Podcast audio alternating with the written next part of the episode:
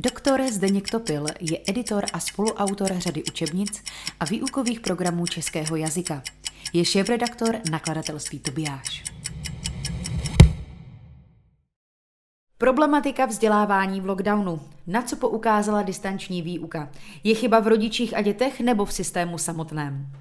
Pane doktore, vy se netajíte svým velmi kritickým pohledem, řekněme, na výukovou metodiku, která je obecně ve školách používána. Slyšela jsem od vás, že distanční výuka odhalila problémy, které ale nejsou nějak řekněme, ničím novým v českém vzdělávání. V čem z vašeho pohledu spočívá ten hlavní problém? Je chyba více na straně eh, studentů a učitelů, nebo je ten přístup celkově špatný?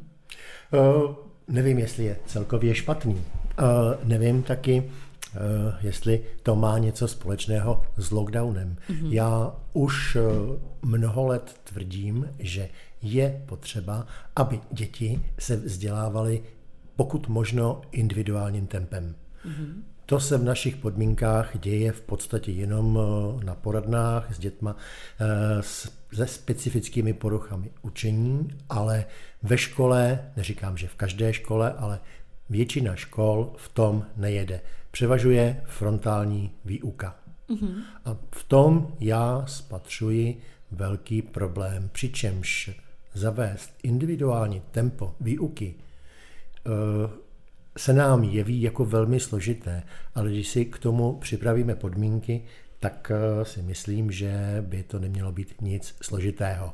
V podstatě si myslím, že ve škole dnes porušujeme jednu z komenského zásad, a to je zásada soustavnosti a přiměřenosti. Eh, abych to vysvětlil lidem, kteří nevědí, o co jde. Když se naučíte nějaký krok vládce a chcete jít dál, mm-hmm. musí ho děti předtím zvládnout. Mm-hmm. V okamžiku, kdy oni ho nezvládnou, z různých důvodů, nedávali pozor, byli uh, momentálně duchem nepřítomní, jak já říkám, nebo uh, nebyli třeba ani ve škole a navazuje se dalším krokem, oni nemají na co navázat. Mm-hmm. V tom okamžiku ta výuka, byť by možná sama uh, příprava byla systematická, proto dítě systematické není. Tak to je jedna z věcí, kterou já vidím jako problém. Ano. A druhá věc je otázka zpětné vazby. Ano. Protože v běžné škole se zpětná vazba většinou řeší tak, že se dá test, cvičení, zkouší se. A když je dostatečný počet dobrých známek, tak se považuje za to, že výuka byla úspěšná. Mm-hmm. Ovšem už se vůbec neví, že jeden konkrétní žák, jeden konkrétní človíček vlastně uh, jenom typuje. Aha. A to se projevuje třeba v tom, že v češtině máme dvě i. Máme pro uh, jednu hlásku dvě písmena s tím, že uh, když natypujete, no tak v 50% většinou spějete. Mm-hmm. Řekněme, že v tomto podobném systému, který jsme tady nastínili, jsem byla třeba vzdělávána i já, je to přece už pár let zpátky, co jsem byla na základní škole. V čem byste viděl ten reálný negativní dopad, který to třeba na mě nebo na moji generaci mohlo mít? Já bych neřekl, že to je negativní dopad, já bych řekl, že eh, ten dopad spočívá v tom, že ta efektivita výuky, mm-hmm. tý naší práce je nízká. Mm-hmm. Přeci když eh, dospělý člověk eh, chce něco udělat, například třeba opravit eh, zámek ve dveřích, no tak musí mít nějaké kroky, kterými to udělá. Nemůže začít tím, že eh, dá do zámku třeba klíč. Jo, musí, musí to udělat postupně, no a, a my zároveň tohleto musíme hodnotit. Mhm. Pokud, pokud ty kroky nehodnotíme, nehodnotíme v souvislosti, no tak máme problém. Vy jste přišel s vlastním systémem výuky české gramatiky, řekněme, dal jste jí název gramatické křižovatky, říkám to správně. No, přišel jsem eh, s nějakým systémem, nevím, nakolik je můj vlastní, možná, že jsem jenom eh, nějakým způsobem se zamýšlel nad tím, jak ta výuka probíhá. Eh, já jsem učil deset let český jazyk na druhém stupni a byl jsem tedy velmi pod eh, drobnohledem nebo pod kritikou v okamžiku, kdy se dělaly přijímací zkoušky. Mm-hmm. Výsledky přijímacích zkoušek, eh, podle toho se škola hodnotila. Možná je to dnes tak, já to teď nevím, ale asi ano. Ale problém je v tom, že podstata té gramatiky se vždycky učila na prvním stupni. Mm-hmm. A když jsem přišel na Eh, do třídy, kde jsem měl nové děti, tenkrát to byla pátá třída, začínal druhý stupeň pátou mm-hmm. třídou, tak se stalo to, že já jsem byl nespokojen. A nejprve jsme to kritizovali, eh, s paní kolegyněmi jsme se snažili nějakým způsobem domluvit, ale ukázalo se, že to nikam nevede. Mm-hmm. Že eh, v roce 1976 došlo k tomu, kdy uh, soudruzi nějakým způsobem poznali nebo naznali, že děti jsou vyspělejší mm-hmm. a reformou v roce 1976 způsobili to, že zkrátili základní školu z 9 na 8 let. Mm-hmm. Což samo o sobě by mi ani tak nevadilo, jenže to učivo, to základní učivo, Eh, ten pravopis se učí na prvním stupni a ten se do těch čtyřech let prvního stupně velmi obtížně vešel. Mm-hmm. Na to je potřeba, dnes se to ukazuje pět let. Ano, jsou děti, které to zvládnou samozřejmě za, za tři roky, ale ta většina to prostě nedává. Abych uvedl příklad, třeba výjmenovaná slova eh, z měsíčního procvičování jednoho druhu výjmenovaných slov se stalo 14 dnů. V tehdejších učebnicích, které vznikly v roce 1976, to bylo tak, že na uh, jeden druh výjmenovaného slova bylo třeba pět nebo osm cvičení. A to je všechno. A to je zoufale málo. Navíc uh, se to posunulo tak nějak generačně v tom, že uh, děti více méně nerozuměli všem slovům, neznali jejich obsah. A na to se také příliš nedbalo. My Protože si, na to nebyl čas, řekněme. Na to je nebyl, to tak? nebyl na to čas. Tím, že na to nebyl čas, tak došlo ještě k jedné věci. Já jsem chodil teda na základní školu ještě před rokem 1976 a já si nespomínám, že bych se někdy učil něco na základní škole doma. Já jsem se všechno nějakým způsobem dozvěděl ve škole a, a nebyl jsem nějak zvlášť pozorný žák.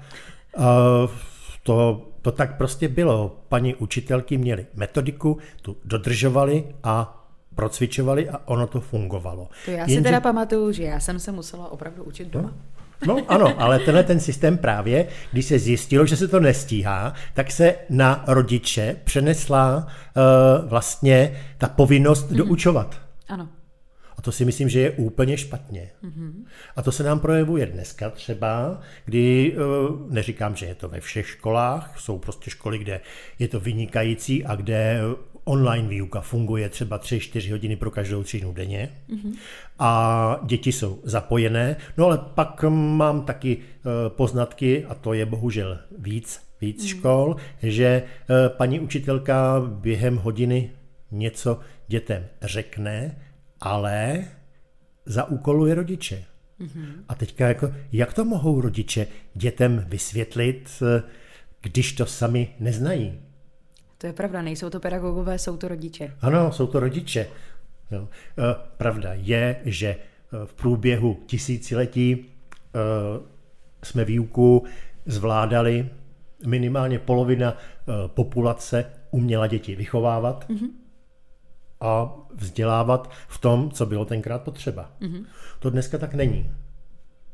Tak přeci jen je rychlejší doba, rodiče na to třeba nemají ani tolik prostoru, tolik času, kolik by si přáli, maminky nejsou tolik na mateřských rodičovských dovolených, mají spousty zaměstnání, takže ten prostor potom na to sednout si s dítětem asi k pracovnímu sešitu a plnit zadané úkoly ze školy přeci jen toho času asi tolik nezbývá.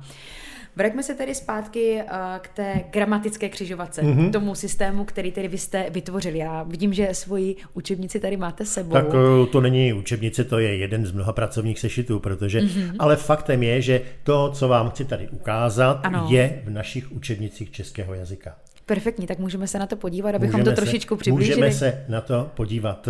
Vycházeli jsme vlastně v té ideji v, jako z neurologických poznatků. Mm-hmm. Myslím si, že příliš eh, tomu se naše didaktika eh, nevěnuje. Chtěli jsme, aby jsme měli pod kontrolou to, co se dítěti odehrává v hlavě, mm-hmm. když se učí, nebo když je zkoušeno. Mm-hmm.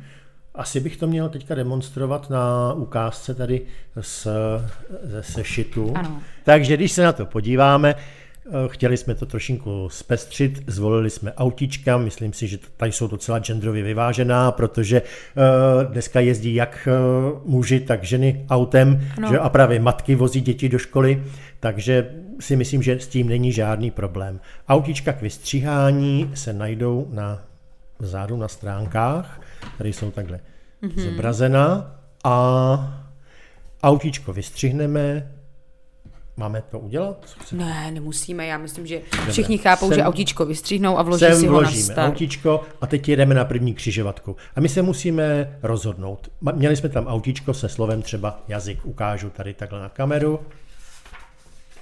Slovo jazyk. Tady. Mm-hmm. Mají doplnit i po z.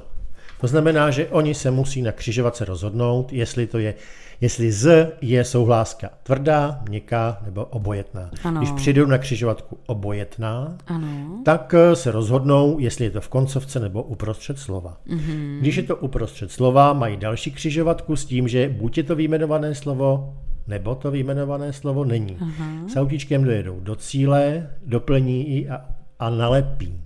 Mm-hmm. Ono to má ještě jednu další funkci. My vidíme, že to dítě o tom přemýšlí. Protože mm-hmm. normálně mu do hlavy nevidíte. Běžně se děje to, že vám dítě řekne jazyk, napíšeme tvrdé i protože. Mm-hmm. A já jsem chtěl tenhle ten postup vrátit. Přijít na to, jak na to, to dítě Přijít, přišlo. Ano, prostě to jsou ty postupy, které se v našich školách bohužel jen málo kde používají. Mm-hmm. Ty křižovatky se dají využít i k tomu, když máme cvičení na vedlejší straně, že můžeme po dítěti chtít, aby nám prstem nebo tuškou projelo tu správnou křižovatku a mohou se použít několikrát. Mm-hmm. A my když vidíme eh, na prvním řádku cvičení, že tam je dejme tomu čtyři, někdy pět, šest eh, příkladů, že mm-hmm. mu to jde, no tak o tím dál nemusíme trápit. Mm-hmm. Jo? A můžeme rovnou přeskočit dál. No to je jedna věc a druhá věc je, teď už vám to na kameru neukážu, protože jsme ji dali stranou, ale to nevadí. Prostě na konci jsou uh, vlastně takové úkoly, že křižovatku musí doplnit, musí dokreslit, anebo ji sami vytvořit. Já se na to ale ráda podívám, Určitě. já jsem zvědavá.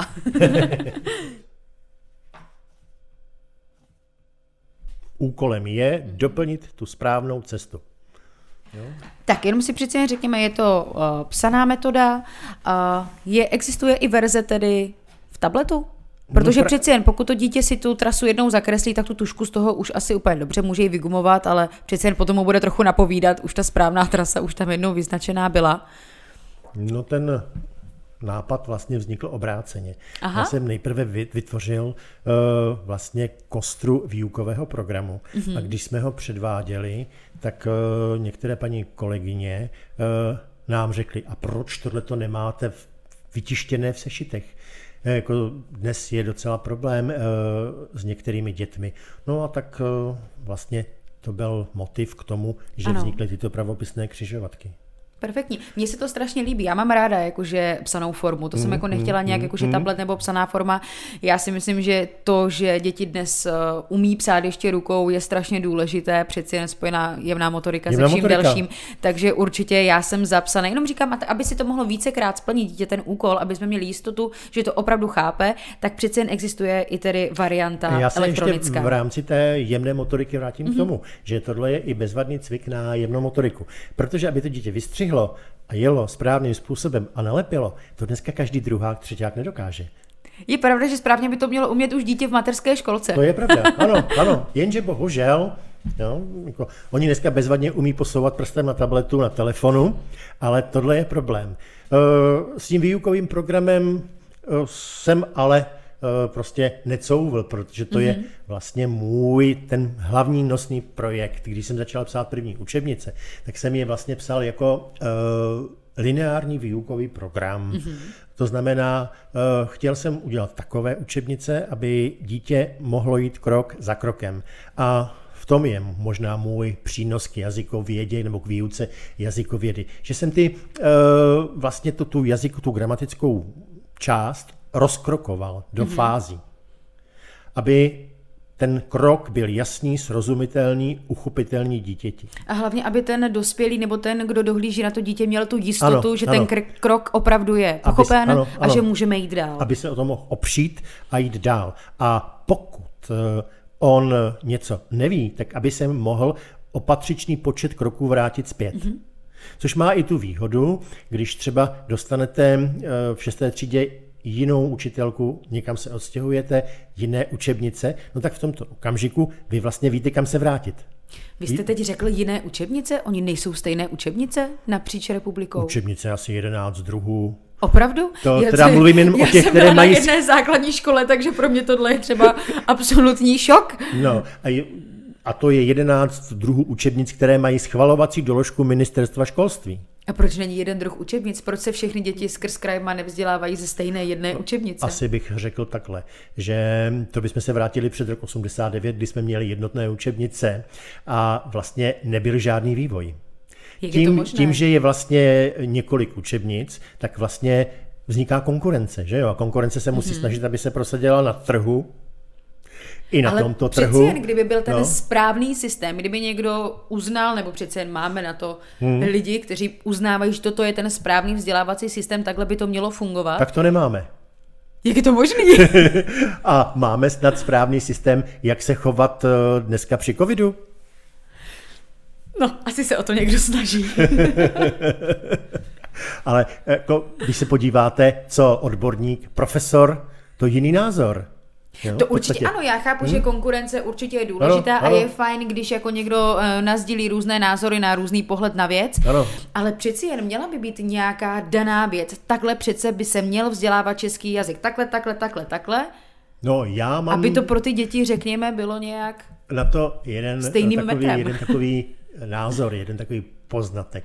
Já nejenom, že píšu učebnice, ale hlavně tedy vydávám sešity pracovní a Ano. materiály pro děti s poruchami učení. Uh, Krom toho ovšem si mě vyhlédl Česká ORL společnost Mhm. mm-hmm. a dělám učebnice uh, pro ORL. Mm-hmm. A musím jezdit na jejich kongresy Ano. lékařské s tím, že občas zajdu na jejich přednášky. No a tam se mluví o metodě Lege Artis. A takže já mám takovou představu, dokonce jsem o tom i vydal, nebo knížku Zatracená čeština eh, se jmenuje, kde jsem se pokusil eh, ve výuce českého jazyka právě schrnout metody Lege Artis. Mm-hmm. Čili tak, jak by se mělo postupovat, aby jsme dospěli k nějakému cíli. Protože když nemáme nějakou metodu stanovenou, popsanou, no tak se nám nemůže vyvíjet dál. Nemůže se vlastně nic měnit. Bohužel česká lingvistika eh, je vynikající ve fázi obecné. Jako Ano. obecná lingvistika je dobrá. Ale aplikovaná, čili jak učit a co učit, to už tady 30, možná 40 let není. Mm-hmm. Uh, možná, že dnes je to obzvlášť důležité v době internetu, protože máme přeci zkušenosti, eh, já jim říkám internetové matky, myslím, že to je celkem uh, oblíbený termín pedagogický, jež si najdou nebo obviní učitele, že on to učí špatně, že to jeho dítě to doma umí a ve škole, Ve škole najednou ne. má špatné známky. Ne, Tohle to by pomohlo velmi, protože pokud by paní učitelka mohla říct, no jo, ale já jsem postupovala přesně podle toho, jak se postupovat má. Mm-hmm. A dokonce jsem to i modifikovala, protože vaše dítě má uh, tuhle tu poruchu, tuhle tu poruchu a přece to nejde, tak chyba není u nás. Mm-hmm. Chyba bude u výrobce. Mm-hmm. Takže to si myslím, že je velmi důležité. Uh, no, uvidíme, jestli se to uchytí, nebo se to neuchytí. Doba je rychlá, Ale bylo by skvělé, kdyby se to uchytilo. Přece jen spoustě lidem, lidem by tohle mohlo pomoci. Ano, slyším od eh, rodičů a často od eh, rodičů, kteří jsou mými bývalými žáky, jak je možné, že oni se tohle ve škole neučí, tak jak jsme se to učili my. Jo, tím, tím, tím způsobem a nechápou to. Mm-hmm. Jo, že to se neděje, tak jako ani vám to není úplně jasné. Ne, není. No, Popravdě jo? není mi to úplně jasné No. a přeci jen mám děti, takže Ano. jednou se k, té, k této fázi dostanu a byla bych ráda, kdybych věděla, jak mám své dítě vzdělávat a byla, byla bych ráda, kdyby se vzdělávalo nějak logicky, kdyby mu to tak nějak logicky na sebe navazovalo. A možná, jakže máte staré děti? Tři roky a půl roku. Tak možná, že v té době, až půjdou do školy, skončí lockdown. A, a, pokud, a pokud ne, no, tak to bude na vás. Doufejme, že skončil už. Pak tedy má možná přijde vhod ten uh, můj výukový program, který obsahuje asi 880 cvičení. Aha, ale, v každé, ale v každém to, a je to opravdu od druhé až do deváté třídy, uh, s tím, že je tam téměř všechno učivo, které tam převést gramatické D, samozřejmě není tam sloh, nejsou tam věci, které jsou individuální. Mm-hmm. V těch učebnicích jsou i kreativní úlohy a to do programu dát nejde, protože by to neuměl zkontrolovat. Vy sám jste zmínil, že se zabýváte aplikovanou lingvistikou, říkám to no. správně. Jsou odborníci, kteří tvrdí, že dítě by se nejdříve mělo naučit svůj mateřský jazyk a potom až se učit ten další jazyk, řekněme nějaký eh, cizí. Přitom jsou na to velmi rozporuplné názory. Jak se na to díváte vy? No, pokud uh, znáte studia Institutu Maxe Plancka v Mnichově, mm-hmm. tak možná budete vědět, že intenzivně a skutečně jako efektivně se dítě začíná učit ve 13 letech věku. Mm-hmm. Když uvážíme, že mezi chlapci a děvčaty je mentální rozdíl třeba až dva roky, tak můžeme říct, že klidně od 11. roku, nebo prostě zkrátka na, na druhém stupni, mm-hmm. je čas začít učit eh, cizí jazyk a kliknout na ty děti. Do té doby je to více méně uh, záležitost eh, zajímavá, a, ale je málo efektivní. Mám zkušenost ze škol v 90. letech, v první dekádě tohoto tisíciletí, kde byla třeba jedna třída jazyková, kde mm-hmm. se mhm. učila angličtina od první třídy, a ta druhá začaly až ve třetí nebo ve čtvrté, podle toho, jak se měnil ten školský zákon. Za jak dlouho byste řekla, že ty děti, které začínaly v první třídě, dohnaly ty děti, které začaly ve čtvrté? No, asi rychle. Hmm. Asi za tři měsíce. Proto jakákoliv výuka angličtiny v mateřské školce e, postrádá smysl. Já jsem třeba ale slyšela, že dítě, když je úplně malé, když ještě nezná ani pořádně svůj mateřský jazyk, eh, tak umí rozpoznat třeba, že řekněme mandarínština a my třeba už absolutně neslyšíme, kdy končí slovo, kdy je to věta, tak eh, děti prý mají tu schopnost, že to dokážou odlišit. To určitě ano, pokud, mají v, pořádku, možno... pokud mají v pořádku sluchový, sluchové rozlišování. Mm-hmm. A to je dneska další problém, že mnoho dětí má potíže, eh, ne, že by neslyšeli, mm-hmm. ale nedokážou vnímat rozdíly mezi hláskami. Zhruba od těch dvou let eh, se Aha. totiž pohybují ve hlučném prostředí.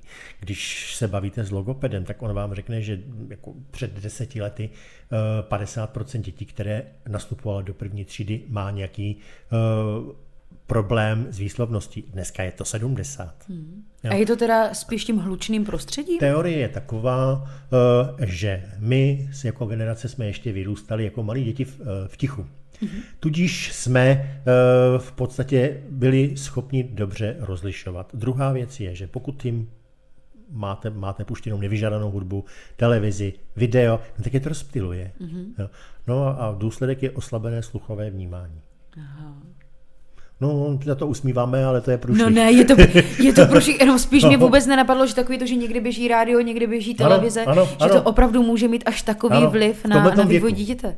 Jako když bude chodit dítě do první třídy, už je to jedno, mm-hmm. no, pokud nemá poruchu soustředění. Ale v tomhle věku, kdy začíná prostě chytat slova, mm-hmm. tak je to problém. Stejně tak jako rouška, protože eh, když máte proti sobě dítě v kočárku, a skutečně jsem to nedávno viděl, potkal jsem to v motorské nemocnici, rodiče měli uh, roušky.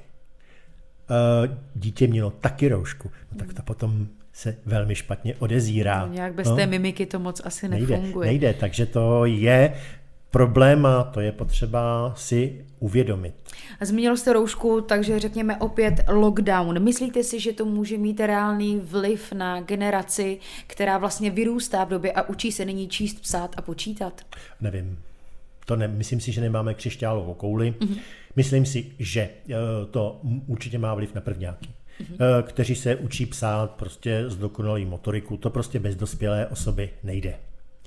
Ale od druhé třídy, kdy už potom se začíná probírat gramatika a tak dále, když jsou děti naučené pracovat samostatně, mají k dispozici učebnice, které umožňují individuální tempo, tak by to problém být podle mě neměl. Ale pozor, musí se s tím naučit pracovat. Mm-hmm. Když někoho doučuji, tak většinou zjišťuji jednu věc. Ne, že by to bylo dítě hloupé, i když třeba nemusí být mhm. intelektuální mm-hmm. nějaký lumen, ale většinou vím, že se nevím, zjistím, že, se, že ono neví, co se po něm chce, mm-hmm. že ono si nepřečte zadání, když si ho přečte, nerozumí mu. Mm-hmm. Jo, čili uh, aby mohly probíhat další uzávěry škol, je potřeba děti naučit pracovat. Mm-hmm. A to je to je ta podstata té, omega. jasně, to je podstata té věci, je mi to úplně jasné. No to, jsou, tady to jsou ty křižovatky. Přesně tak, to, hmm. jsou, to jsou ty křižovatky. Hmm. Uh, vy jste tady zmínil, že zhruba před 40 lety uh, nastal někde asi ten problém. Dá se tedy říci, že třeba moji rodiče se učili podle lepších osnov než já? No, to se říct nedá, protože se do toho promítala politika a spoustu dalších věcí. Já osobně jsem se nějak, nějakým způsobem, když jsem vytvářel novou řadu učebnic pro první stupeň, tak jsem si myslel a idealizoval jsem si ty učebnice, tak jsem si je sehnal, protože rodiče mě je nenechali. Ano. Oni mě je prostě v nějaké pohnutí mysli vyhodili. Ale dopracoval jsem se k ním, není to tak jednoduché. A zjistil jsem, že graficky byly pěkné, byly nepřetížené, spoustu učebnic dneska jsou graficky prostě zmatené, barvy se nevyužívají z jakoukoliv funkcí, prostě to mhm. je, je to š, jako špatně. Jakože jsou přeplácané, myslíte? Ano, jsou přeplácané. Jo, ty stránky jsou přeplácané. My teda děláme ještě jednu věc, že máme vždycky v učebnici na levé straně látku plus konverzační témata a na pravé tomu odpovídající cvičení. My to nemícháme dohromady, aby se právě děti v tom vyznali. Čili ani aby oni věděli, že jdou na levou stranu, jdou do učebnice. Ano. No, a to je prostě systém, který se nám osvědčil a funguje. Dokážu říct, mám zkušenost eh, vlastně s vlastní výukou i s mnoha kolegy, které jeli podle mých učebnic, že učivo základní školy v té třídě zvládli v třetinovém čase. Takže váš systém stíhá ty osnovy. Naopak je ještě efektivnější ano, než ano. ten, který je zaběhlý. A v současné době uh, se opět vynořila otázka mezi uh, lingvisty z pedagogických fakult, že bychom měli zredukovat výuku českého jazyka. Uh, nemyslím si to. Mm-hmm. Nemyslím Zredukovat si to, v jakém slova smyslu? Že třeba zrušit vyjmenovaná slova a psát všude jedno i. Pardon. No, to dobře. Mi, to mi úplně ulítlo, to mi opravdu přišlo uh, zajímavé. Jo, to tak, to tak prostě tyhle ty nápady jsou. Když něco nezvládáme, no tak to zrušíme, aby chudáci děti nebyli frustrovaní. Jo, mhm, jo? to je zajímavé. Jenže, jenže zase říkám, záleží na tom, jak jim to vysvětlíte, jak oni si to osvojí a hlavně, když budou postupovat individuálním tempem, tak se vám stane, že jedno dítě cvičení udělá za dvě minuty, mm-hmm a jiné za půl hodiny.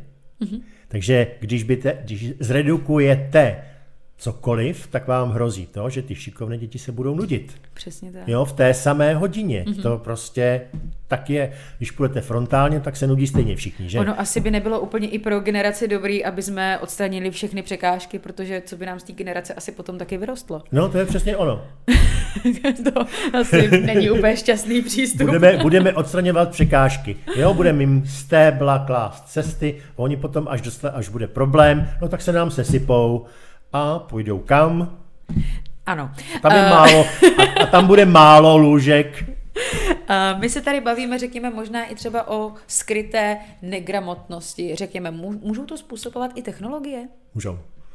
Můžou. Přeci jen v dnešní době hmm, každý člověk nám hmm. řekne, proč bych si měl něco pamatovat, já si to vygooglím, kalkulačku každý máme v kapse v telefonu. No, já si myslím, že ten problém je už na začátku. Hmm. Uh, totiž, když jsme dětem něco vyprávěli, pohádky, nebo četli, mm-hmm. tak mhm. oni si je představovali, vytvářeli si představy.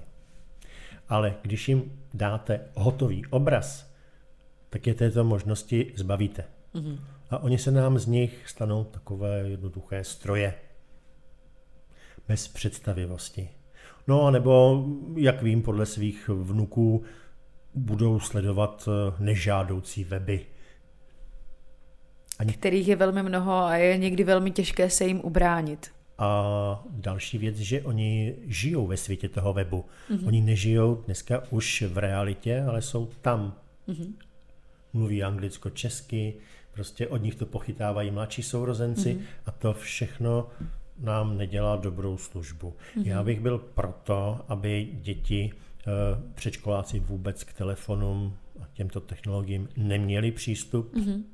A když tak jenom eh, vybrané věci, vybrané věci které jsou a vhodné. na prvním, na druhém stupni. Jedna věc. Druhá věc je, on se dneska klade důraz na eh, výuku informatiky. Mm-hmm. Myslím si, že to je ztracený čas, protože Eh, děti to umí. Umí, umí už to... když jdou do první třídy, ano, tak to ovládají ano, mnohem ano. lépe než možná vyučující. Ano, to je, je, to je ta pravda. Ano, vyučující to neovládají proto, že je ta technologie nepřitahuje, ale ona je nepřitahuje pragmaticky. Mm-hmm. Oni to, oni vědí, že škodí. Samozřejmě, takže ten přístup je prostě jiný než ze strany ano. toho dítěte. Ano, ano. Kde všude ten váš systém už funguje? Kde, kde ho děti můžou využívat? Tak uh, mohou vidět v Čechách i na Slovensku, protože máme i slovenskou verzi. Mm-hmm.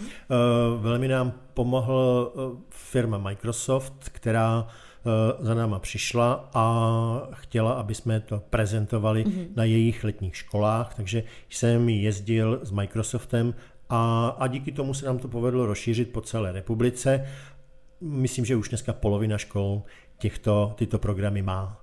E, otázka je jenom, jak je používají. Mm-hmm. Problém je v tom, že právě učitelé českého jazyka jsou ve využívání výpočetních technologií jako nejméně uh, ochotní a mm-hmm. nejméně, nejméně schopní. Oni většinou si vystačí s křídou a já si myslím, že v dnešní době už je to někde trochu jinde.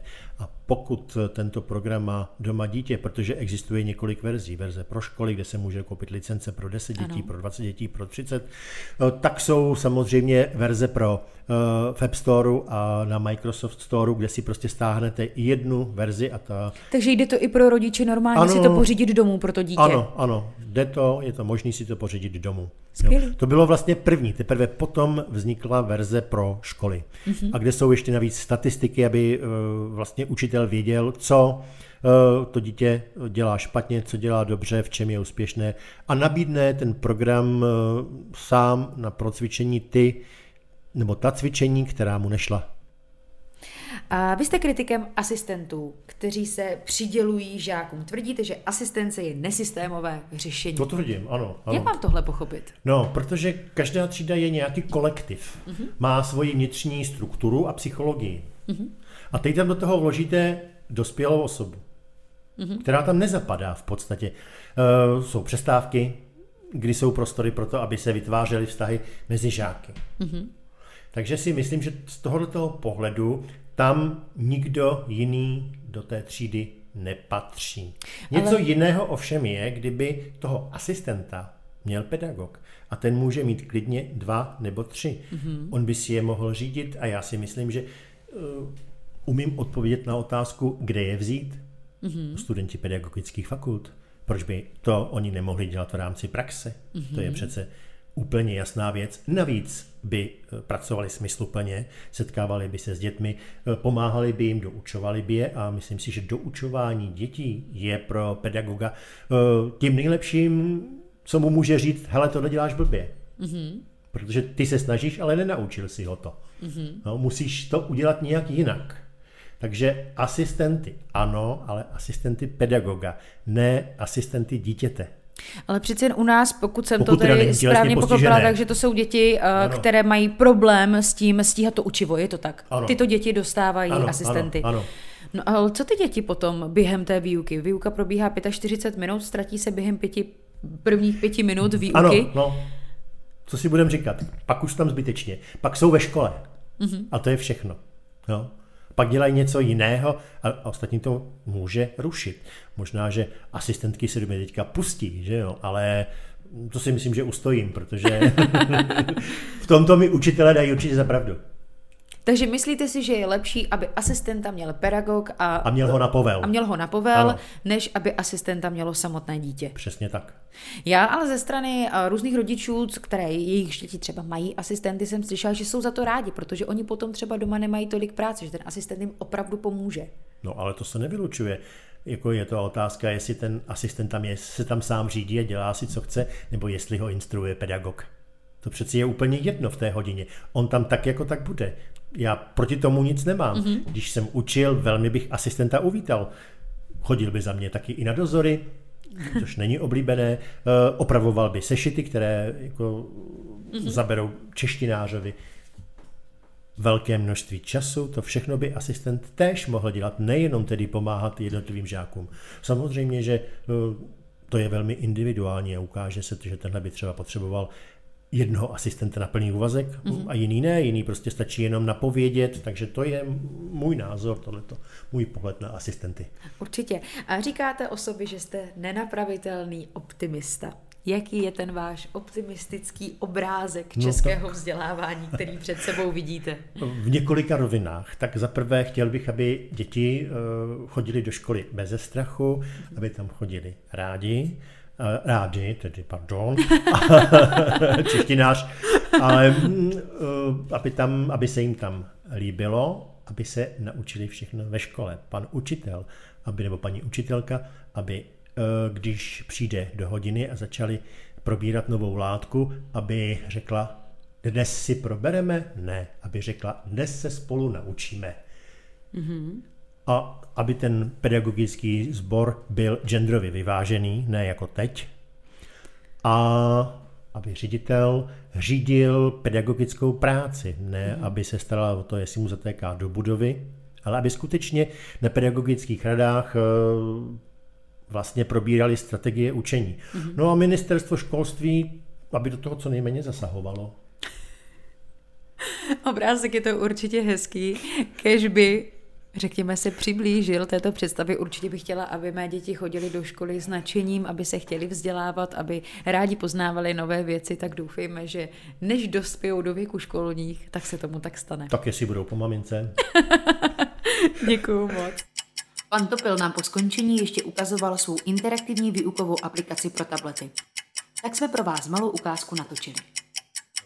Eh, Já jsem si složitější případ křižovatek nechal na podstatná jména. Mm-hmm. Na pravopis měkkého tvrdého i u vzorů podstatných jmen. Tak, nevím, jestli jsem teď tam dal správné cvičení. Ano, jsou to opět křižovatky. Drahý příteli, L je červeně, to znamená, že to je obojetná souhláska a teď jdu po tlačítkách. Obojetná je v koncovce, je to koncovka podstatného jména, přídavného nebo slovesa podstatného jména. Přítel je rodu mužského, mužského životného, přítel bez přítele, čili muž. Teď tady vybere v tabulce skloňování správné i, doplní a nechá si zkontrolovat To je krásné. Takhle jsou přídavná jména, takhle je schoda přístupku s podmětem, ale takhle umíme i ve skladbě mm-hmm. postavit graf věty nebo souvětí v 6., 7. a 8. třídy. To je fakt pěkný systém, to se No. mi líbí.